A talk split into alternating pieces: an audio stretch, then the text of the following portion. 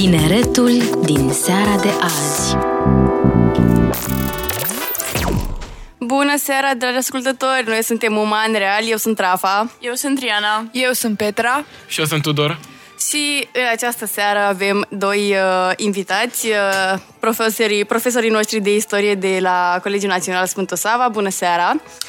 Bună seara! Bună seara! Uh, îl avem uh, pe domnul Andrei Avram și pe doamna Radu Elena Denis, uh, profesori de istorie. Bună seara din nou! Dacă puteți să ne spuneți câteva cuvinte despre dumneavoastră.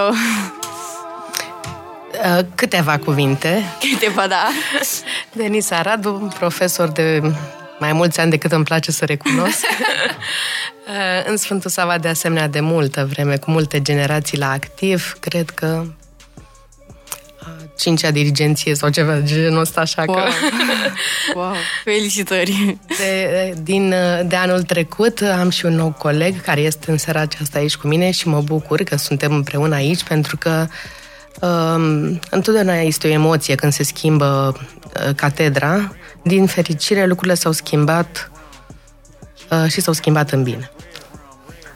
Uh, bună seara, Andrei Avram, numele meu, profesor de istorie și eu sunt bucuros să fiu alături de voi.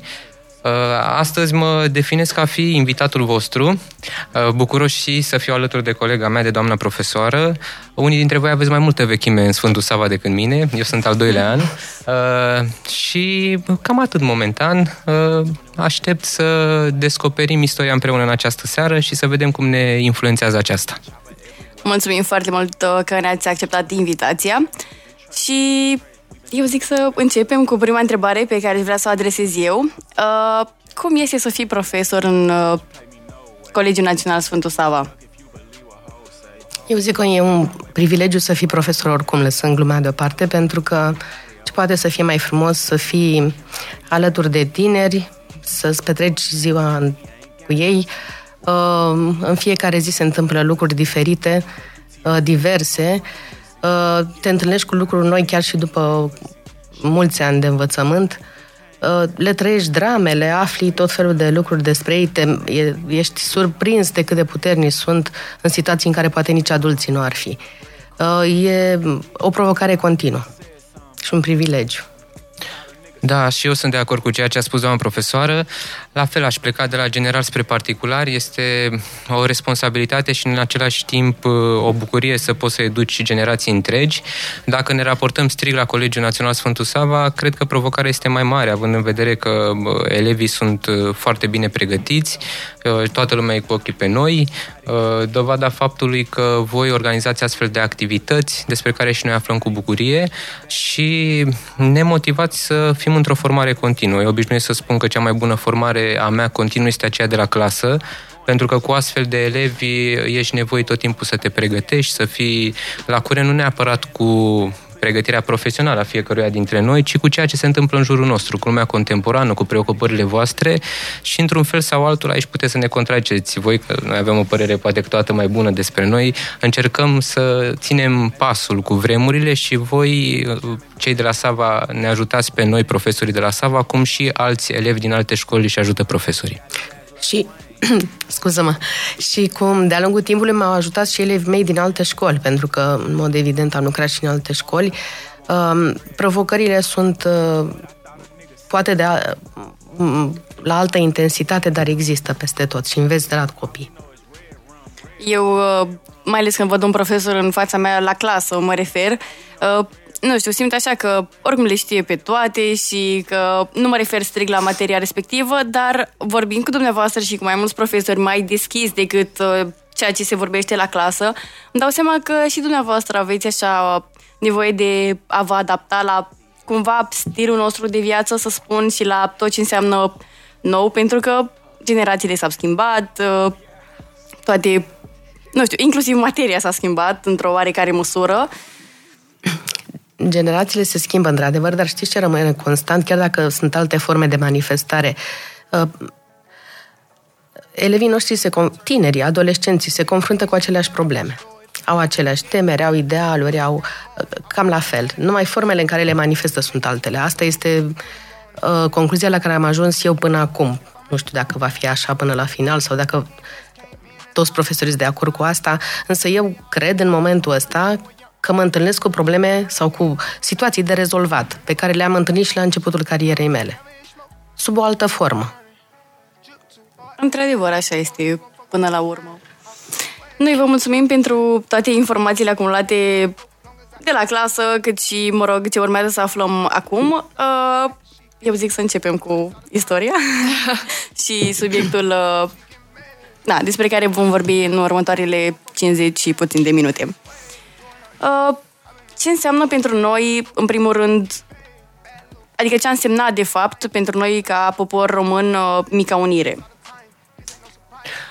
Aș începe prin o contextualizare de unde plecăm, în principal, termenul de mica unire, Uh, eu am o problemă cu aceasta, în sensul și în eu. care, da, în sensul în care a intrat așa în limbajul comun, doar că din perspe- voi sunteți și de la filologie aici, trei dintre voi, din perspectivă istorică e un pic greșit, greșit să privim dinspre prezent sau dinspre evenimente de după evenimentele despre care discutăm noi 24 ianuarie 1859, pentru că atunci când spunem mica unire, comparăm cu Marea Unire.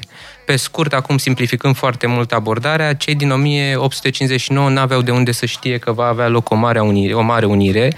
A fost bine că s-a întâmplat așa, dar nu există lege ale istoriei, nu era un eveniment irreversibil să se realizeze. Bineînțeles, tindeau către aceasta, dar nu era obligatoriu să se întâmple și niciunul dintre contemporanii evenimentului nu se raportează la acesta ca fiind o mică unire, ci este unirea la fel de mare ca Marea Unire din 1918, fără, pentru că Uh, cea de-a doua nu putea să se realizeze fără prima. Deci da. aceasta, actul de la 24 ianuarie reprezintă uh, o unire la fel de importantă ca ceea ce în limbajul comun uh, reprezintă Marea Unire. Realitatea ante 1859 este următoarea. Trei stătulețe românești constituite la, în Evul Mediu, în secolele 13-14. Despre asta vorbim, da?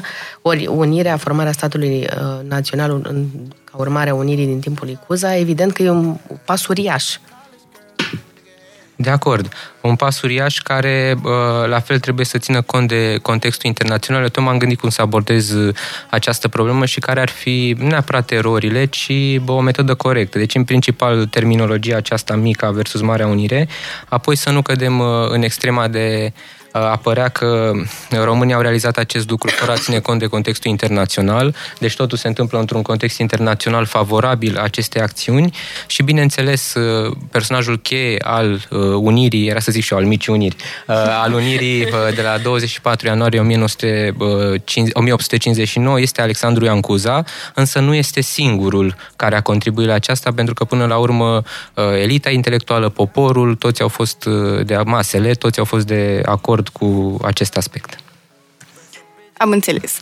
Uh, ce părere aveți acum, o să deviem puțin de la subiect, dar ce părere aveți despre faptul că foarte multe persoane nu știu când s-a întâmplat această unire din uh, data de 24 ianuarie 1859? Uh, eu am făcut un mic sondaj prin liceul nostru și am întrebat uh, câteva persoane uh, dacă știu sau nu când uh, s-a realizat această unire. Vreau numele să pun mâine niște Vorbim după emisiune. Da, nu, nu de la noi, nu de la noi. Da. Uh, și nu au știut marea majoritate. Adică maxim 24 ianuarie, dar și aia cu semne de întrebări. Uh, facem prea puțin recurs la memorie, cred. Uh, ziua de 24 ianuarie, uh, în trecut, era sărbătorită cu fast și, evident, folosită uh, de fapt nu folosită, orice prilej era folosit, uh, orice moment istoric era folosit pentru a întoarce cumva spre propagandă, spre cei care conduceau atunci uh, statul, e vorba despre liderii comuniști. Și atunci, cred că imediat după căderea comunismului, noi n-am știut cum să mai cultivăm memoria, să facem ceea ce s-ar numi educație patriotică, deși sună cam ciudat, însă cam despre asta este vorba, pentru că ne-am gândit să nu fie totul prea triumfalist. Noi știm cântece, poezii, eu știu, nu, nu mă refer la domnul profesor. Uh, referitoare la aceste momente, le învățam când eram uh, în copilărie. Uh, acum nu mai facem asta cu voi, pentru că cel puțin eu mă tem ca nu cumva să mă duc în triumfalism. Și cred că și asta ar fi o explicație. Da, aceasta una, e într-adevăr greu să găsești echilibru, mai ales, cum a spus și doamna profesoară, dumnea ei a fost și martora excesului în acest sens al uh, unui uh, uh, naționalist dus la extrem. Însă, cred că, într-adevăr, aceasta este o problemă, raportarea la trecut și, până la urmă, paradigma aceasta referitoare la ce înseamnă istoria. Istoria de multe ori este, mai ales, neapărat de generația voastră, dar accentul cade foarte mult spre viitor, spre, spre deosebire de generațiile anterioare, mai ales generația doamnei profesoare, dar și generația mea, eram obișnuiți să punem mai mult accent pe valorile transmise de la, de la nu neapărat de la înaintea și noștri de sute de ani înainte, ci de la părinți, bunici și așa mai departe, valorile voastre se transmit mult mai des pe orizontală, să spun așa. Adică voi între voi vorbiți de multe ori mai mult voi cu voi decât cu adulții din jurul vostru. Uh, și atunci nu cred că aveți, mă bucur enorm că uh, invitația din partea unor elevi să discutăm despre un eveniment istoric, dar, așa cum a spus și voi, acesta, aceasta reprezintă excepția. Bineînțeles, uh, aici ar trebui să ține și de programă școlară, ține și de faptul că atunci când discutăm la școală poate interpreta doar ca o simplă lecție, o învățăm, uităm, trecem peste. Uh, deci sunt mai mulți factori. Uh, bineînțeles, sunt convins și tind și sper să cred că cei care n-au știut ce reprezintă data reprezintă o minoritate. Uh, repet sondajul și între mai mulți. Cred că cei mai mulți știu. Cred, sau cel puțin lasă-mă să, să am speranța aceasta. Sper, da, sper. Tudor, voi să întreb tu ceva, am văzut. Da, da, da. Uh, de, acum că am clarificat ce a întrebat Rafa, uh, cum a spus și dumneavoastră mai devreme că uh, Marea Unire este a fost posibilă doar datorită micii uniri. Îmi pare rău că îi spun așa, Pavel a spus, nu-i mai spun așa. Uh, dar credeți că dacă nu se întâmpla pe 24 ianuarie 1859, s-ar fi întâmplat pe în alt punct pe axa timpului? Dacă evenimentul acesta ar fi avut, uh, uh, te referi dacă mai târziu sau mai devreme? Dacă nu s-ar fi întâmplat atunci, s-ar fi putut realiza sub altă conjunctură? Bun, în regulă. Uh, ține, la fel, ține de contextul istoric. În principal, iar noi trebuie să ne gândim că Uh, conștiința aceasta a unei identități comune naționale este o creație, pe scurt, acum simplificând, sunt două, două mari viziuni. Viziunea perenialistă asupra națiunii, care spune că națiunile sunt de când lumea și pământul, simplificăm foarte mult, și cealaltă viziune, care eu sunt de acord cu cealaltă viziune, care uh, spune că națiunile apar în epoca modernă. Da? Sunt niște constructe ale intelectualilor, ale elitelor, ajung, bineînțeles, sunt însușite de mase, învățământul având un rol important în acest sens. Referitor la spațiul românesc, așa cum a spus și dumneavoastră, cum a spus și doamna profesoară, erau identități distincte la un moment dat. Uh, la finalul secolului al XVIII-lea, începutul secolului 20, deci uh, tranziția aceasta de la regimul fanariot la revenirea la domnile pământene, începe să se construiască uh, identitatea comună. Mai întâi identitate națională în țara românească, identitate națională în Moldova și după aceea o identitate comună. Bineînțeles, se putea întâmpla și în alt, în alt moment, însă acesta a fost un context favorabil pentru că, așa cum am spus spus la începutul emisiunii, contextul internațional ne-a ajutat foarte mult.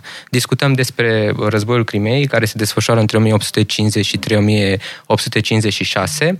Uh, de această dată, uh, rușii au fost învinși, uh, otomanii au fost sprijiniți de francezi și de Marea Britanie și ajungem la, foarte important, bineînțeles, aș mai, aș mai sublinia pentru a vedea cât de imprevizibilă istoria. În 1854, pe teritoriul țărilor române au fost trei armate de ocupație.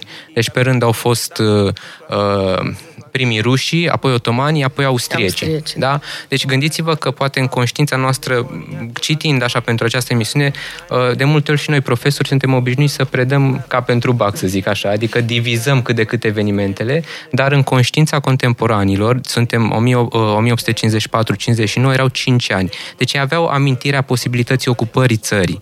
Uh, cu toate acestea, foarte important este tratatul de pace de la Paris, Uh, subliniez iar uh, contextul internațional favorabil, care în articolul 24 al tratatului se spunea clar că sultanul este obligat să se organizeze niște adunări ad hoc care să-i consulte pe român cu privire la uh, și de aici știți ce s-a întâmplat dacă orice. Practic este pentru prima oară când la un congres internațional reprezentantul unei mari puteri, e vorba despre Franța, propune unirea principatelor. Sigur, nimeni nu mai propusese, dar este important că reprezentantul unei mari puteri uh, Contele Valevski propune unirea principatelor. Așa ceva uh, nu se mai întâmplase niciodată ca problema principatelor să fie uh, problema în sensul că uh, cred că știm că problema principatelor înseamnă unirea principatelor.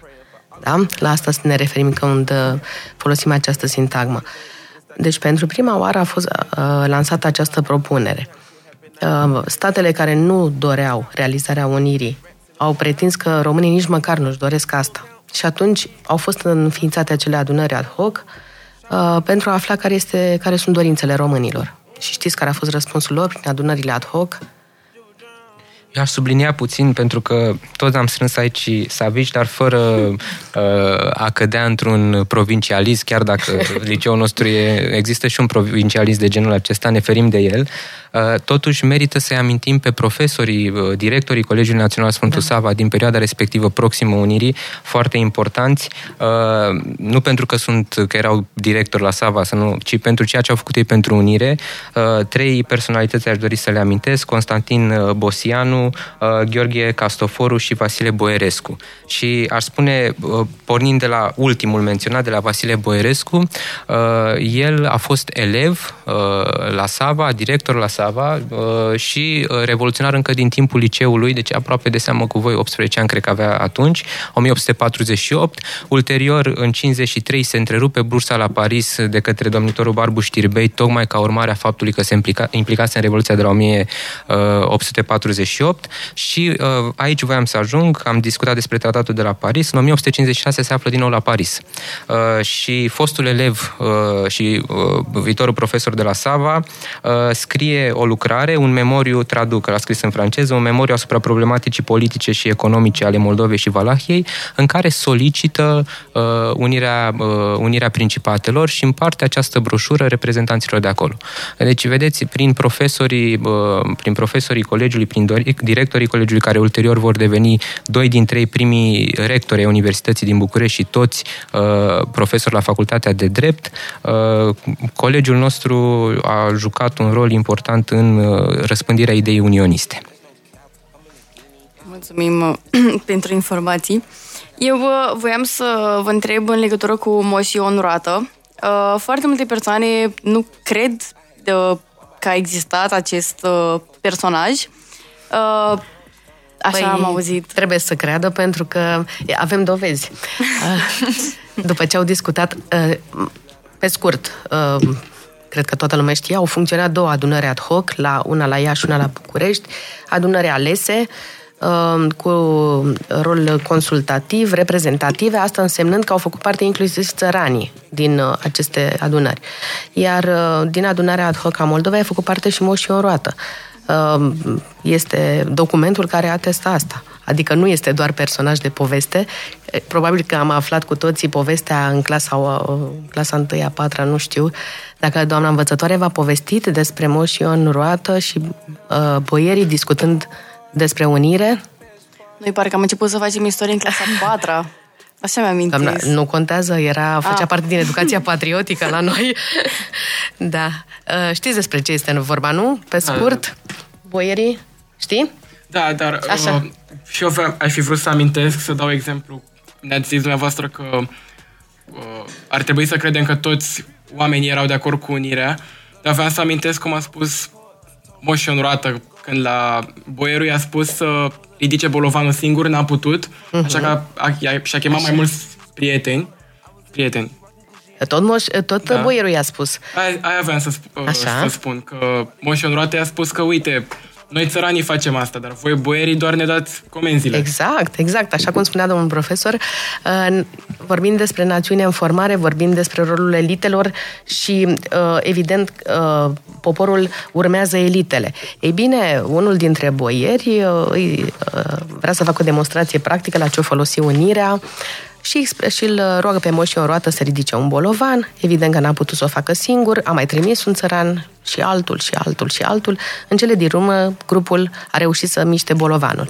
Și uh, concluzia lui Moș roată a fost uh, Băierul întreabă, ei văzut și moșioane la ce folosește unirea? Ați ridicat bolovanul, l-ați adus aici? E, eu am văzut, dar am văzut și cum s-au petrecut lucrurile. Dumneata doar ne-ai trimis uh, să aducem bolovanul noi l-am adus și dumneavoastră ești mulțumit că l-am adus. Da, conștiința aceasta, să știți că era destul de răspândită, uh, s-a amintit națiunea era în formare, erau interese uh, diferite. Pentru prima dată, ca o paranteză, când uh, ar trebui să se spună și acest lucru, noi nu aveam în istoria noastră până la Cuza un istoric al alegerii conducătorului. Deci până la Alexandru Ioan Cuza se alesese un singur domnitor, Gheorghe Bibescu, sper că zic bine, 1842. Deci Alexandru Ioan Cuza va fi a doua oară când vor vota și nu toți românii. Referitor la adunările ad hoc, aș mai spune faptul că și aici este o chestiune, nu știu cât neapărat cât de cunoscută, regulile de vot au fost stabilite de Imperiul Otoman. Uh, chiar dacă încălcând într-un fel puțin tratatul de la Paris, iar revenind la discuția aceasta spusă, uh, amintită de Tudor, a uh, conștiinței până la urmă unei apartenenței la clase sociale diferite, iar îl amintesc pe un profesor de la Sava, pe Gheorghe Costofaru, care scrie anumite articole în care încearcă să uh, transforme interesele acestea într-un interes comun. Uh, și citez două, națiunea și privilegiații, deci identifică, o, dacă vreți, o atitudine uh, duală între națiune, popor și privilegiație elită uh, și mai are un articol națiunea, iar nu partidele. Și el militează aici pentru uh, interesul comun care este patria. Da? Patria cuprizându-i pe toți și îi roagă pe ceilalți să renunțe la interesele de clasă, cum sunt numite, uh, aceasta neînsemnând o viziune comunistă. Am înțeles. Uh, eu propun să luăm o scurtă pauză pentru că a venit timpul pentru una, uh, așa că ne reauzim după această scurtă pauză. Tineretul din seara de azi Tineretul din seara de azi Bună seara, dragi ascultători! Noi suntem Uman Real și ne-am întors după o foarte scurtă pauză publicitară. Uh, înainte am uh, discutat puțin uh, despre ceea ce înseamnă așa spus Mica Unire, că nu pot uh, numi după uh, aceste minute, nu mai pot să numesc uh, Mica Unire, Mica Unire. Uh, și am terminat de vorbit uh, uh, chiar înainte de pauza publicitară despre emoție ondroată. Și Diana îmi făcese care întrebare.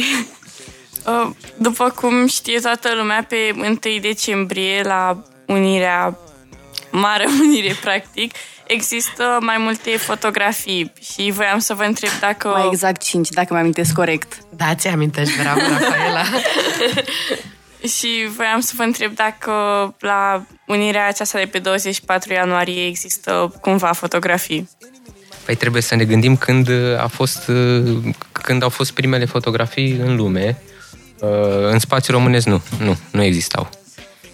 Dar nici măcar o pictură sau ceva reprezentativ? Există picturi, există inclusiv tabloul lui Teodraman cu, care reprezintă unirea, doar că bă, aici picturile nu sunt neapărat... Bine, sunt două doamne care reprezintă țara românească și Moldova, doar că acestea nu sunt neapărat... Uh, uh sunt post factum, uh, da? și atunci mm. sunt mai degrabă o idealizare a uh, evenimentului. Uh, în schimb, da. sunt mărturii și aici bă, scrise despre eveniment. Uh, fotografia nu era. Aici iar e o dovadă a faptului că suntem oameni ai vremurilor noastre, suntem obișnuiți să ne și imaginăm, acum fac o glumă, ne imaginăm în Insta Story, da? adunările ad hoc. În perioada aceea nu, dar ne putem imagina dacă vă ajută acest lucru citind mărturiile mintea umană poate adapta informația scrisă. Da, într-adevăr. Ar fi fost frumos, dar m-am gândit de la început, de dinainte să termine Riana întrebarea, că nu cred că există cineva care să se, să se gândească la momentul respectiv să imortalizeze momentul uh, acela. Plus gândește că abia au fost făcute cele de pe 1 decembrie. Da, adică... Da, înțeleg. Uh, în legătură cu importanța bisericii, era mai importantă decât acum, decât în vremurile noastre? În ce sens? Te referi la ce anume? La putere? Uh, mai da, și dacă sau? Puterea avea încă avea biserica și autoritate, inclusiv puterea economică, dar aici scuza ea cam redus din puterea economică. Uh, de aceea, din câte știu eu, a fost uh, uh, se numește într-un fel, scuze. Am, am Legea secularizării? Nu, nu, nu, nu la asta mă refer. Mă refer la ceea ce se întâmplă lui Cuza din partea bisericii, că i s-a aruncat anatema sau ceva. Da. Deci, uh, ce, ce încerc eu să spun, da, biserica era puternică și din punct de vedere economic și ca instituție în stat, dar nu înțeleg legătura cu unirea? Asta spui? Uh, nu neapărat, și timpurile de atunci. Cât de credincioși erau sau cât de aplicați spre biserică erau oamenii din uh, vremurile respective. Bun, discut, uh, întrebarea este, adică răspunsul la astfel de întrebare este foarte, foarte vast și într-un fel sau altul bă, nu neapărat că depășește, cert este că în continuare aș răspunde că inclusiv, dar trebuie să o luăm pas cu pas să vedem cum a ajuns Cuza domnitor. Dar principalele obiective, unul dintre principalele obiective ale lui Cuza a fost acea o viziune seculară, da? Deci modernizarea pentru Cuza însemna și bă, o secularizare, uh, lărgirea dreptului de vot și împroprietărirea țăranului. Deci din start putem să spunem că într-un fel sau altul, Cuza intră în uh, contradicție cu uh, anumite solicitări ale bisericii. Pe de altă parte, mitropoliții țării Susține, române... Susținerea da, a avut. Da, da, mitropoliții, da, mitropoliții țării românești și ai Moldovei aveau un rol politic foarte uh-huh. important, inclusiv în timpul, ei erau membri de drept ai Senatului ulterior. Și în adunările ad hoc. Și în adunările ad hoc, Au fost da, membri de da, drept. Da, da. Și atunci nu trebuie neapărat să privim, chiar dacă Alexandru Ioan Cuza a realizat celebra lege, da, legea secularizării, uh, biserica a jucat uh, la rândul ei un rol uh, important în unire. Da? Ca de altfel și la 1918. Da. Dar, pe scurt, Uh, viziunea asupra lumii uh, venea din mai puține direcții decât în zilele noastre, iar biserica reprezenta un uh, element important în formarea conștiințelor în perioada respectivă. Deci răspunsul din această perspectivă, da, era mai important în sensul în care avea mai multe atribuții, mai multe domenii. Nu discutăm încă despre o separare a bisericii de stat total în perioada respectivă. Practic, uh, până la urmă, domnia și biserica erau cele mai importante sau care aveau un, uh, o putere, cea mai mare putere, de fapt, uh, la momentul Cele respectiv. mai importante instituții, instituții în stat, da, asta da, da. spui tu. Da, însă obiectivul tinerilor școliți la Paris și în alte capitale mari europene era să schimbe lucrul ăsta. Da, viziunea aceasta e mai, mai specifică, mai degrabă specifică epocii medievale, exact. premoderne. Exact. Deja în epoca modernă discutăm despre o diferențiere între aceste aspecte. Încep să conteze foarte multe alte instituții. Alexandru Ioan Cuza investește foarte mult în armată. De exemplu, sunt școliți ofițerii în Occident.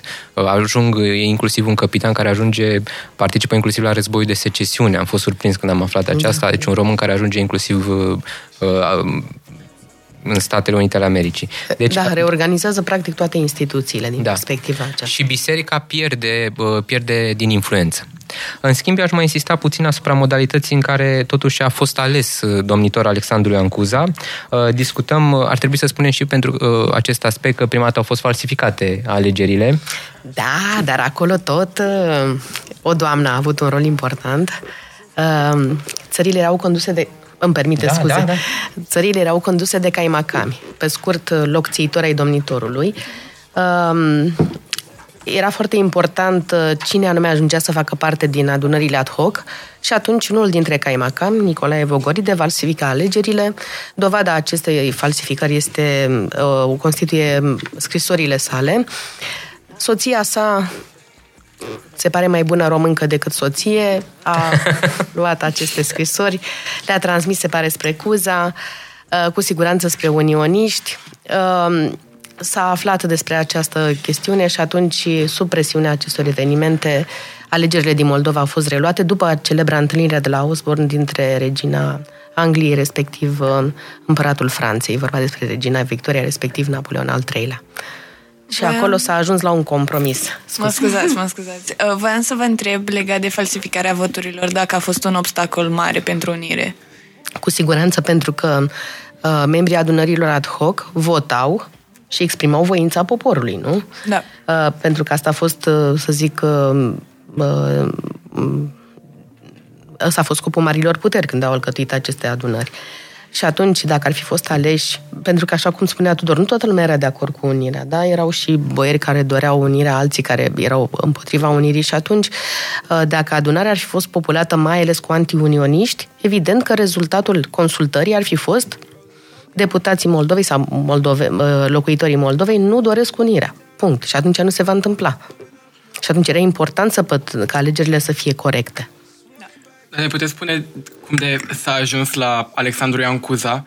Adică, uh, de ce era el cea mai bună opțiune la momentul acela? Uh, domnule profesor? Da, nu a fost uh, predestinat să fie așa. Să N-a fost scris în stele, să spunem. Uh, a fost o chestiune de context.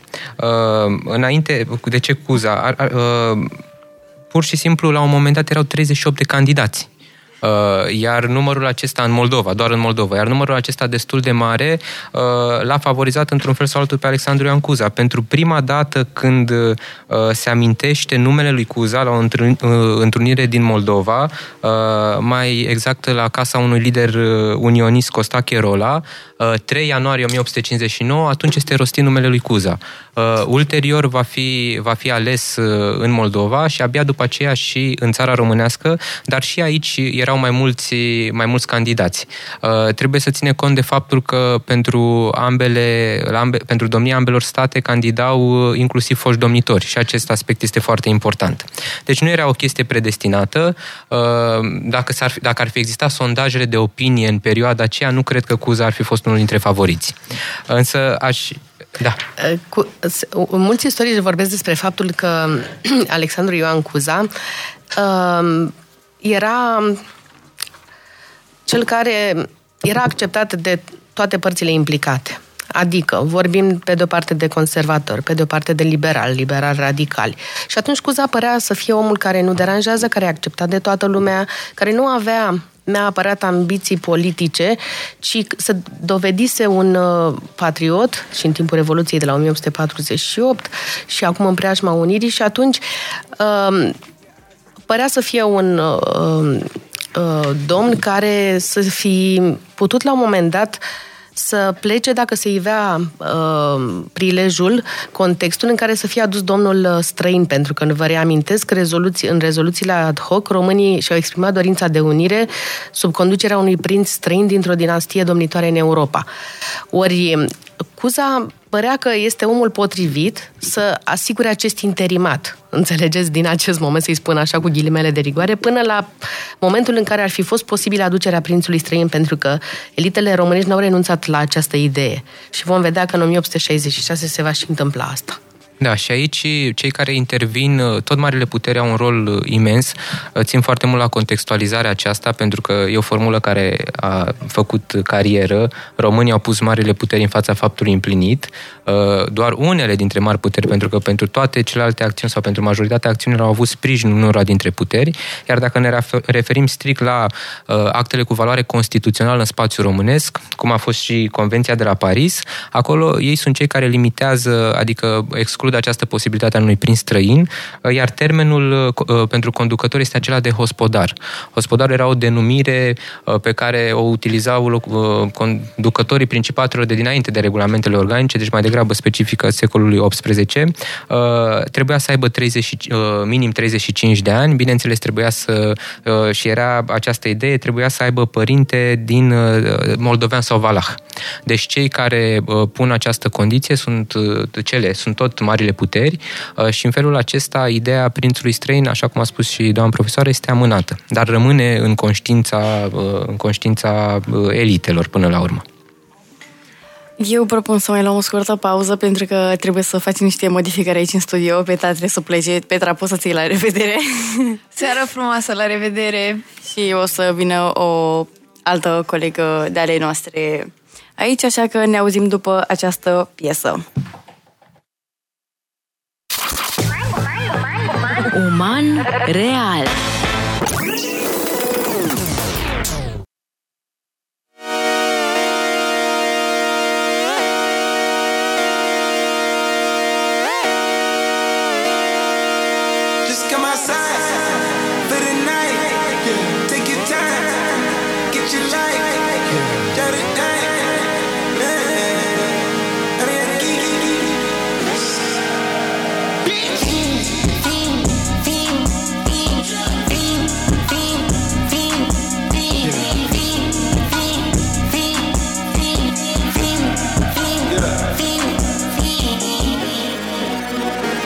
The career's more at stake when you in your prime. Fuck that paper, baby, my face on the dotted line. I've been flying out of town for some peace of mind. It's like always, they just want a piece of mind. I've been focused on the future, never on right now. What I'm sipping, I kombucha, either pink or brown. I'm the one that introduced you to the you right now. Oh my God,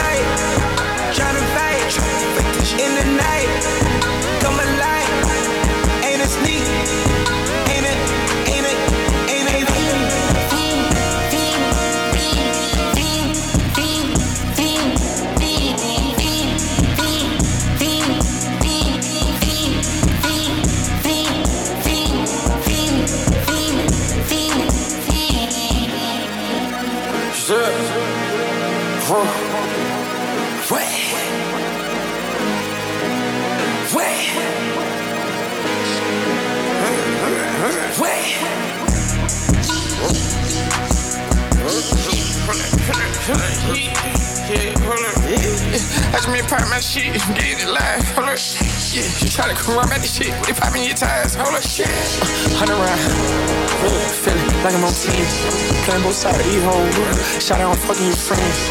I've been going crazy, shot. I've been hitting deep in. She not in the scene. She just trying to go.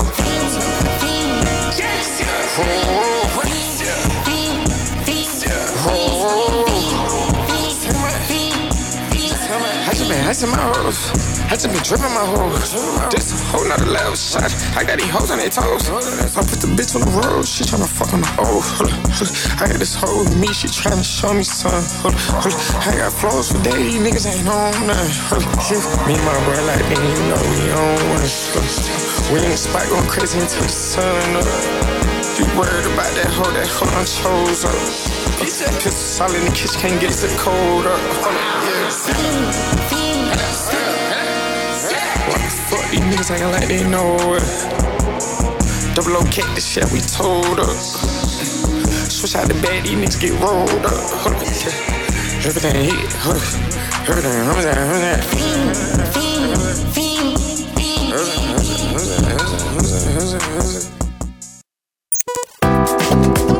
Tineretul din seara de azi.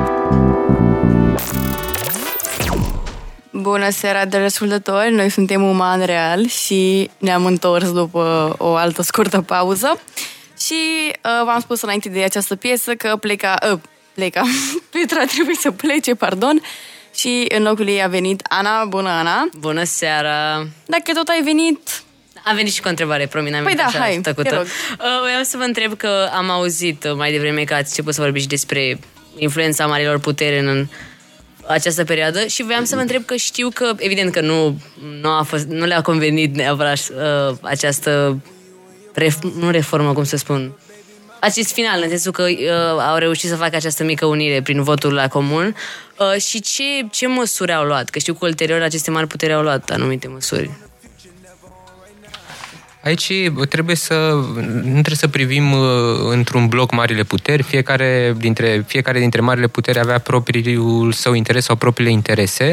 Uh, Bineînțeles că cei care se opuneau unirii erau otomanii, deci din start aici nu erau de acord, uh, și austrieci. Motivele putem să detaliem, dar acum referitor la, la reacție, uh, era inclusiv, inclusiv pericolul intervenției armate și este un, uh, un moment simbolic uh, acela al faptului că Alexandru Ioan Cuza este anunțat de Costache Negri, de reprezentantul român la Constantinopol, de faptul că există posibilitatea ca otomanii să mobilizeze, să se îndrepte spre Dunăre uh, și atunci, bineînțeles, o chestiune simbolică mai degrabă, uh, el mobilizează armata română la Florești, între Câmpina și Ploiești. Uh, Bineînțeles, n-aveau nicio șansă, nu trebuie să discutăm despre o instituție la începuturile sale, neorganizată, uh, nu neapărat la curent cu tacti- tacticile moderne de luptă, toate acestea se vor întâmpla pe parcursul domniei lui Cuza și apoi a lui Carol, dar momentul simbolic este foarte, foarte important. Bineînțeles, iar trebuie să ținem cont de faptul că Franța a susținut uh, dubla alegerea lui Cuza, uh, ea fiind principala putere europeană în acea perioadă și atunci uh, nu numai Franța, și uh, uh, Sardinia a susținut, uh, Rusia, unde pierdea Imperiul Otoman, pentru ea era un câștig, deci inițial uh, o atitudine mai degrabă duală, dar în mod oficial susținea și ea. Marea Britanie la fel, o atitudine mai degrabă de partea Imperiului Otoman, însă ideea aceasta, repet, trebuie plasată în context, iar puterile care contau la nivel, inclusiv Prusia, care contau într-adevăr la nivel european, susțineau uh, acțiunea. Lucrul acesta fiind, uh, fiind uh, decisiv în uh, neintervenția puterilor. Aș sublinia inclusiv, deci pericolul acesta al intervenției și propuneri să se intervină în uh, Principatele Unite a existat și în 1864. La un moment dat, după legea secularizării averilor mănăstirești, rușii au propus austriecilor uh, și uh, Imperiului Otoman să intervină în Principate. Cei care s-au opus au fost Marea Britanie și Franța. Deci pericolul a planat asupra statului român uh, pe, aproape pe tot parcursul domniei lui Alexandru Ioan Cuza. Și din punctul de vedere al voturilor, nu știu aici, nu știu dacă e o informație dusă până la capăt, îmi aduc eu așa aminte, uh, n-a fost nicio intervenție din partea marilor puteri, mă rog, individual, nu așa. Păi cred că s-a discutat, nu? Despre falsificarea la... legilor, s-a discutat despre aceasta. Ah, îmi da. pare rău, eram pe lângă puțin. Trebuia să ne asculti emisiunea. Îmi pare rău, îmi pare rău. Da, ești puțin în urmă. Ai mui Tudor! Pardon. Ce voiam, voiam și eu să pun o întrebare, că tot am început să vorbim despre reforme. Uh, teoretic, la momentul acela, uh, România era mai apropiată de evul mediu decât de epoca modernă și reformele luate de Alexandru Iaucuza nu erau nimic, nu erau ceva inovativ pentru restul Europei. Și voiam să vă întreb concret, uh, credeți că uh, faptul că Alexandru Ioan Cuza le-a dat, uh, le-a oferit pământ țăranilor a fost ceva bun pe, în acel moment, faptul că având în vedere că ei n-aveau resursele necesare sau uh, destul de moderne să lucreze pământul? Uh, România, într-adevăr, e un termen care e folosit pentru a desemna, evident, statul român încă din timpul Icuza, după realizarea unirii de pline. În privința reformelor, sigur că reforma agrară este una din cele mai uh, necesare. Țăranii uh, aveau nevoie de pământ. Țăranii reprezentau majoritatea populației. Și atunci, uh, era necesară înfăptuirea unei reforme serioase, nu ceea ce se mai întâmplase până atunci. Și în acest context, reforma lui Cuza din 1864, într-adevăr, le-a adus țăranilor ceea ce ei doreau, pământ. Și amintirea acestui fapt um, a creat sau imaginea lui Cuza este legată de reforma asta, pentru că în mod evident au beneficiat familii, un număr foarte mare dintre locuitorii țării. Sigur că au fost împroprietăriți, în primul rând, în funcție de puterea de muncă, adică de numărul de vite pentru că lucrai pământul cu ajutorul vitelor, da? Și atunci, chiar s-au creat mai multe categorii, să zicem, ale țăranilor, ca urmare a împroprietăririi, vorbim despre fruntași, da?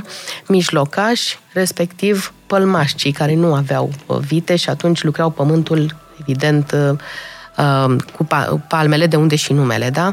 Sigur că împroprietărirea s-a realizat cu plata unei despăgubiri și cu o condiție foarte importantă. Pământul, deși Uh, era, despăgubirile erau plătite timp de 15 ani, nu putea fi vândut timp de 30 de ani. Tocmai pentru că, um, evident, țăranul, omul obișnuit, în condiții de criză, poate că ar fi vândut acel pământ pentru care, cu care fusese împroprietărit. Și atunci Cuza și-a dorit ca efectele reformei sale să fie uh, Uh, să, să aibă consecințe bune pe termen îndelungat. Sigur că nu era suficient doar să îi împroprietărești pe țărani. Unii dintre ei au fost împroprietăriți doar cu lotul din jurul casei și loturile de grădină, pentru grădină.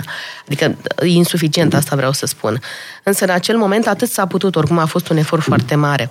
Și, mai, și era, vă spuneam că nu era suficient asta, trebuia să ai și mijloacele cu ajutorul cărora să lucrezi acest pământ și să lucrezi în condiții oh, hai să zic, să spun, nu ca nevul mediu, nici măcar moderne, da? Deci ar fi trebuit ca țăranul respectiv să poată lucra uh, pământul cu uh, folosind uh, unelte mai performante, uh, unelte mai bune, să, să fie sprijinit financiar pentru asta. Ori în acel moment nu s-a întâmplat și asta. Adică în proprietărirea nu a fost urmată și de alte măsuri care ar fi dus la un progres real în domeniul agriculturii. De aia ne vom trezi cu, vom vedea că pe finalul secolului al XIX-lea și mai ales în 1907, cred că știm cu toții, începutul secolului 20, mari răscoale țărănești. Adică problema pe termen lung nu a fost rezolvată, din păcate. Da, problema pe termen lung nu a fost rezolvată, dar în același timp uh, acțiunea lui Cuza este fără precedent și de o importanță deosebită, iar trebuie să ne uităm uh, la 1848, care au fost solicitări. Multe dintre solicitările uh, revoluționarilor făceau referire la emanciparea țăranilor, Cuza fiind unul dintre cei care votează uh, propunerea lui Costache uh, Negri atunci când uh, în adunările ad hoc pentru împroprietarea țăranilor. Deci una dintre mizele sale uh, majore era aceasta, emanciparea țărănimii. Cu siguranță lucrurile nu au fost perfecte, dar a fost foarte important acest lucru. Uh, aș sublinia puțin și cum a fost posibilă totuși reforma agrară și ulterior uh, reforma învățământului. Este vorba despre ceea ce unii consideră a fi o lovitură de stat, despre acțiunea de la 2 mai 1864, când discutăm despre statutul dezvoltător al Convenției de la Paris.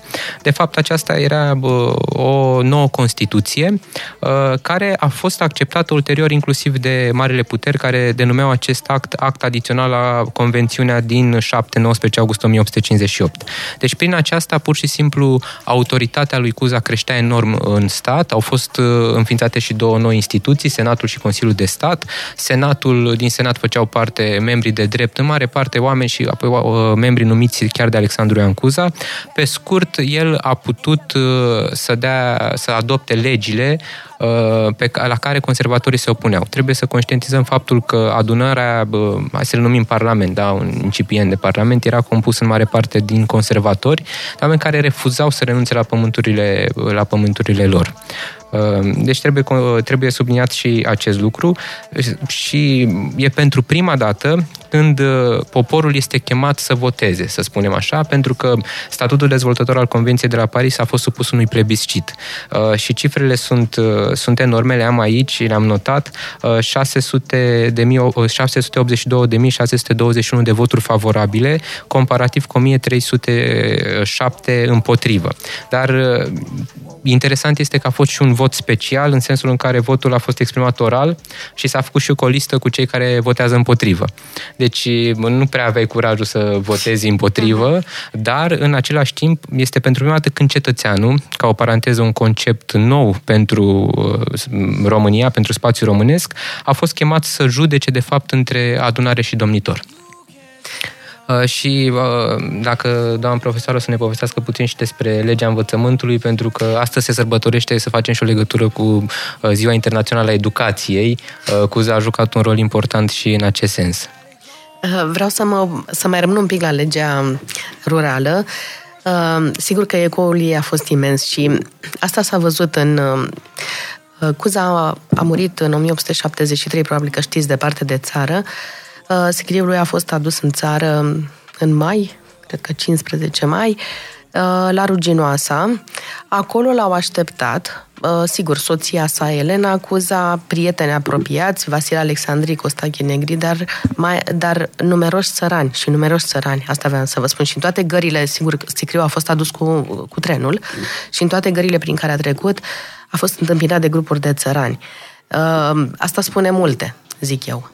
În, trecând acum spre legea instrucției școlare sau legea învățământului, pe scurt, în, uh, noul stat român avea nevoie de cetățeni. Cum formezi cetățeni? Evident, uh, reformând învățământul. Uh, Uh, lucrurile au stat cam așa. Uh, decizia lui a fost să organizeze învățământul, decizia, mă rog, celor care au luat decizia, că nu neapărat cu a scris toate aceste uh, legi, cred că vă dați seama. Pur și simplu, sistemul de învățământ a fost reorganizat pe trei paliere, da? primar, secundar, superior, iar învățământul primar devine obligatoriu și gratuit. Veți spune pentru ambele sexe, veți spune vai ce bine. Să știți că a existat o rezistență, știu povești din familie, când părinții, au refuzat, părinții tații au refuzat să-și trimită fetele la școală uh, chiar dacă era obligatoriu și puteai să primești amendă. Și știu o poveste în care se spune, da, uh, uh, dascălul vine și, întrea, și spune, trimite fata la școală, ba de că ți, te pun la, la amendă. Plătesc amenda și fata nu la școală să, să impuie capul cu prostii. Deci cam despre asta este vorba. Legea învățământului a fost importantă, a pus bazele um, uh, reducerii analfabetismului în România, însă a existat o rezistență chiar din partea familiilor. Dacă stăm să ne gândim la, peri- la nivelul acelor oameni, pentru ei nu cred că era chiar atât de important să știe să citească. Pentru ei cel mai important era, era să lucreze pe câmp. Păi sigur, e, lucrurile stau în felul următor. Uh, ei își pregăteau fiicele pentru pe- rolul pe care urmau să-l aibă în Da, societate. nu, nu spun doar despre fete, spun și, de, spun și despre băieți. Și despre băieți, sigur. Da? Și își pregăteau copiii pentru rolul pe care urmau să-l aibă în societate. Nu trebuie prea multă carte pentru a lucra pământul și a-ți îngriji gospodăria, nu? Da, mai este o chestiune, bă, valorile acestea meritocratice, faptul că te ridici prin educație, că devii cineva în viață dacă înveți, intri la Sava cu note mari, apoi bă, la facultățile pe care vi le dorești și așa mai departe, nu erau valori, nu aveau povești uh, în uh, comunitatea lor, exemplu, vecinul, nu știu cui a realizat prin ceva prin învățătură, Și pentru prin că nu asta aveau s-a acces, da, ridicat. și prin asta s-a ridicat. Toate aceste valori sunt, ajung în spațiul românesc, așa cum ați menționat și voi mai târziu, și uh, prioritar era subzistența gospodăriei. Așa cum s-a amintit, nu existau de multe ori, bă, țăranii nu aveau nici utilaje, nici animale pentru a lucra pământul sau a lucra în gospodărie, motiv pentru care copiii ajutau. Da? Deci, importantă, prioritară era subzistența bă, gospodăriei, nu educația copiilor. Uh, Acest aspect este și iar când spunem școală, nu trebuie să ne imaginăm niște instituții pe care, cu care noi suntem obișnuiți, familiarizați. Discutăm despre, de multe ori despre niște improvizații. Școala însemna uh, nu neapărat o, O program. cameră în, Da. în primărie. Da, poate în Și biserică strâns câteodată. legată de biserică. Și în biserică, bineînțeles, Da, aici da, voiam da. să ajung. De multe ori preotul satului era și, bă, și bă, Dascălul, învățător, dascăl, da. da. Deci lucrurile sunt într-o fază incipientă. Discutăm inclusiv despre bă, posibilitatea de a ajunge la, la școală în anotimpuri uh, care nu sunt neapărat uh, favorabile mersului pe jos, pe scurt. Da? A, sau când trebuia uh, cultivat pământul sau trebuia strânsă recolta. Bineînțeles că acolo trebuiau să fie toți membrii familiei, nu la școală. Da, și aici au ținut cont de acest aspect pentru că vacanțele școlare corespundeau inițial cu perioadele de cultivare și strângerea Exact, recoltelor. da. Da, da, da. Dar da, a existat o reticență și ai- nu trebuie, cum a spus Tudor, oamenii aceia la nivelul lor, nu trebuie să avem o atitudine aceasta de superioritate uh, neapărat, pentru că în perioada aceea nivelul uh, era acesta și... bă, Nu aveau alt model. Da, nu aveau alt model. Și mă gândesc că se bazau foarte mult pe rezultatele muncilor care erau tangibile, vizibile mai mult decât Clar. acest concept al studiului și al învățatului. Adică ce ține de supraviețuirea lor. Da, Da. da, da. Da, corect. Eu, dacă tot m-am băgat așa în vorbă, vreau să vă mai întreb, că știu că aceea tot din punctul de vedere al țăranului român, al cetățeanului nou, știu că tot în acea perioadă în țara românească, că Moldova știu că a fost mult mai primitoare cu acest concept, cu Ioan Cuza să le fie dormitor, uh, știu că în țara, uh, țara românească a fost o, un protest, o, nu știu dacă îi spun revoltă neapărat. Da, dacă te referi uh, la cel din uh, august 1865, Sau la momentul alegerii, la ce te referi? Nu, nu, nu, nu cel dinainte, cel din, cel Uh, din 65, da. da. Bine, aici discutăm deja despre, uh, hai să numim România, da, nu mai, Da. uh, nu mai discutăm Aha. despre diferențiere. Într-adevăr, exista uh, liberalii roșii, aveau această practică de, Radicali. da, radicali, uh, de a mobiliza masele. Uh, Cuza pleacă în uh, 1865 la o cură în Germania, culmea îl dă și uh, ține și un discurs pentru popor și spune că lasă lucrurile în siguranță, doar că sunt uh, uh, sunt uh, instigați la violență cei care vindeau fructe și legume. Deci povestea, o simplific uh, destul de mult, ei ei sunt nevoiți să închirieze anumite tarabe. Nu mai pot să vândă pe stradă, să spunem, și automat uh, profitul lor scădea și de aici până a asedia Parlamentul nu mai e decât un pas Uh, și este o poveste uh, nefastă din această perspectivă, întrucât uh, armata, generalul Florescu, dă ordin să se tragă în mulțime uh, și mor și 20 de oameni. Și este, dacă vreți, o, o, o pată mm, nefericită la finalul domniei lui Alexandru Ioan Cuza. Deci a existat această mișcare de protest uh, în august 1865. Și dumneavoastră ziceați de una din timpul votului. Nu, nu, eu spuneam că, deși a fost... uh, Cuza a fost ales domn, după cum știm, la 5 ianuarie 1959 la, în Moldova, iar uh, uh, în momentul în care uh, s-a, uh, se desfășura votul în București, da, pentru a fi ales domn al uh, țării românești, a, în zona, nu știu dacă știți unde se afla clădirea în care se întâmpla asta, undeva pe dealul Mitropoliei, da, Acolo se afla clădirea respectivă și mm, aveau loc alegeri și toate străduțele acelea, acolo a fost o mobilizare, erau uh, pline, oamenii, mai ales ceea ce am numit astăzi antreprenori, erau prezenți acolo pentru că ei își dau seama de uh, care ar fi fost uh, beneficiile unirii și se spune că dacă uh, cineva care se afla înăuntru și, la o fereastră și înăuntru în clădirea în care se vota, dacă votul ar fi fost favorabil lui Cuza, ar fi fost fluturată batista albă și atunci toată lumea s-ar fi bucurat. Dacă nu, uh, ar fi fluturat batista neagră și intervenea poporul. N-a fost cazul pentru că lucrurile s-au desfășurat uh, în direcția dorită și iată, uh, dubla alegerea lui Cuza a fost înfăptuită. Acum să știți că în momentul acela, 24 ianuarie 1859, încă nu putem vorbi despre unire, pentru că țările, cum se numeau de fapt Principatele Unite ale Moldovei și țării românești, și era, se aflau, uh, uh, aveau doar trei instituții comune. Deci, practic, uh, Comisia Centrală de la Focșani, în altă curte de justiție și casație și de acum aveau uh, uh, același domn, dar cumva Cuza nu este domnul ambelor țări, uh, ci este domnul fiecarei țări în parte. Adică el face naveta, asta vreau să vă spun o vreme, și străbate țara, poate că asta îl ajută mai mult și să cunoască țara și să vorbească direct cu oamenii. Uh, face naveta cu ceea ce numeam poștă, nu știu dacă știți despre ce este vorba, da? mergeau cai uh, o, uh, o dist- pe o anumită distanță, după care trebuiau să se odihnească și atunci se opreau la un han, uh, schimbau cai și așa mai departe, da, mergea și atunci făcea, am înțeles eu, vreo 59 de ore, ceva de genul ăsta, adică un timp destul de îndelungat. Și apoi, abia uh, ulterior, deci obiectivele lui Cuza au fost următoarele, dacă ar fi să numim doar două. Uh, realizarea unirii de pline și recunoașterea acesteia, respectiv înfăptuirea reformelor prin care s-ar fi moderni- sau modernizarea țării, ă, țării prin reforme în toate domeniile. Și, practic, până în 1862 a îndeplinit primul obiectiv, iar ulterior a îndeplinit și celălalt obiectiv, adică înfăptuirea celor mai importante reforme. Două dintre ele numite ei sau chiar trei. Da, deci din 1859 până în 62 discutăm despre în continuare două, două adunări, Uh, două simplu, guverne? Două, două guverne, da, încă unirea de plină nu fusese, nu fusese realizată.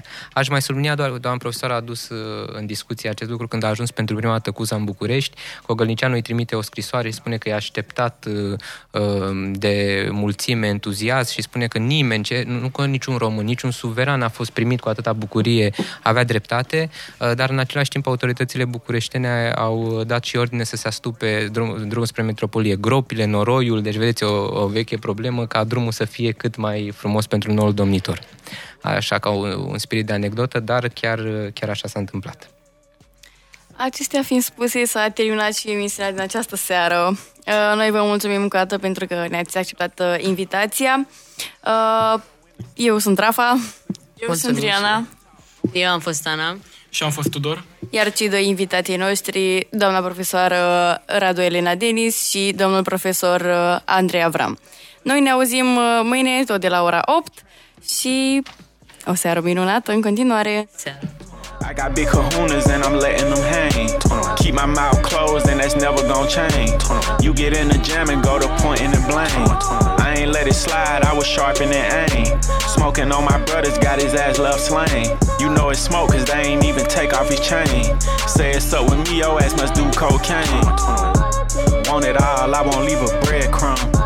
Bitch, what I thought a nigga said some. Thought a nigga said some.